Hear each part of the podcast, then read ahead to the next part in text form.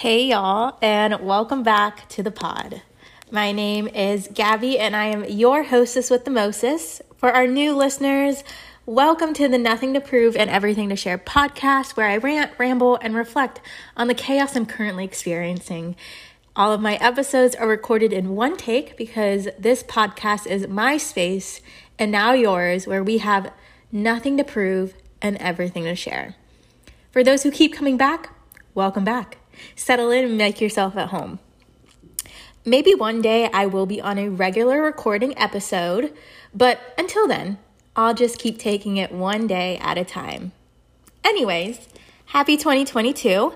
I hope your 2021 brought more intention, more purpose, and that you're moving into this new year a little more grounded and empowered to live out your most present and authentic self, whatever that may look like. Anyways, let's get started. I feel like this pandemic, this Panasonic, this pencil case, panini press, whatever you want to call it, has been plot twist after plot twist after plot twist, and it's keeping all of us on our toes and maybe also very much in our tears. I mean, one day you have one protocol, one mandate, one plan, one policy, and the next you don't. One day you or your team are all together in person, and the next day you have to majorly pivot and work to improve that to work virtually. Flexibility is a vast understatement. And on tired on top of that, we're all tired. Now, I'm in that boat hard. I'm spiritually and mentally and kind of emotionally tired as fuck.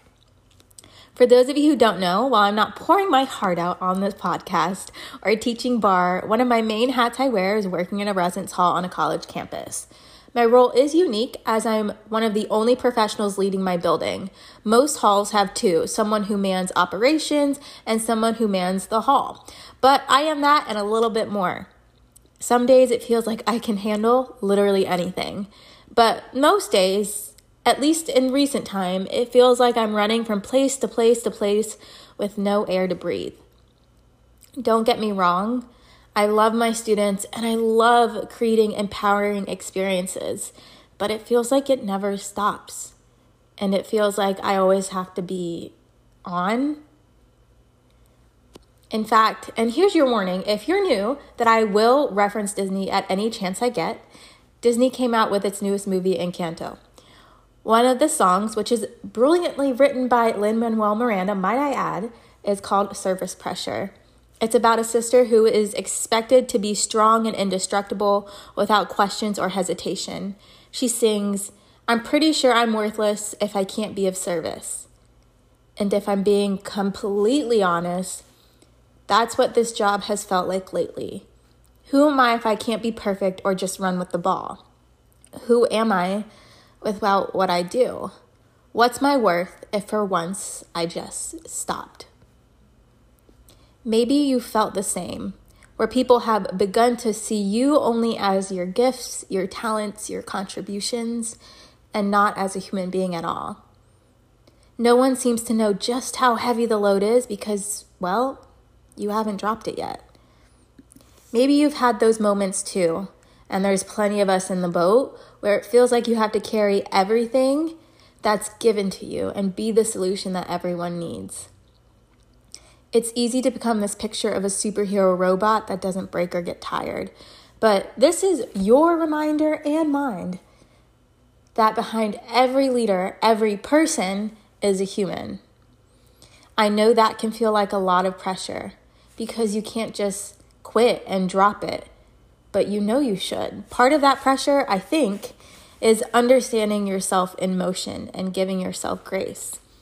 What's really yours to carry? Where can you pass the plate? What are your non negotiables?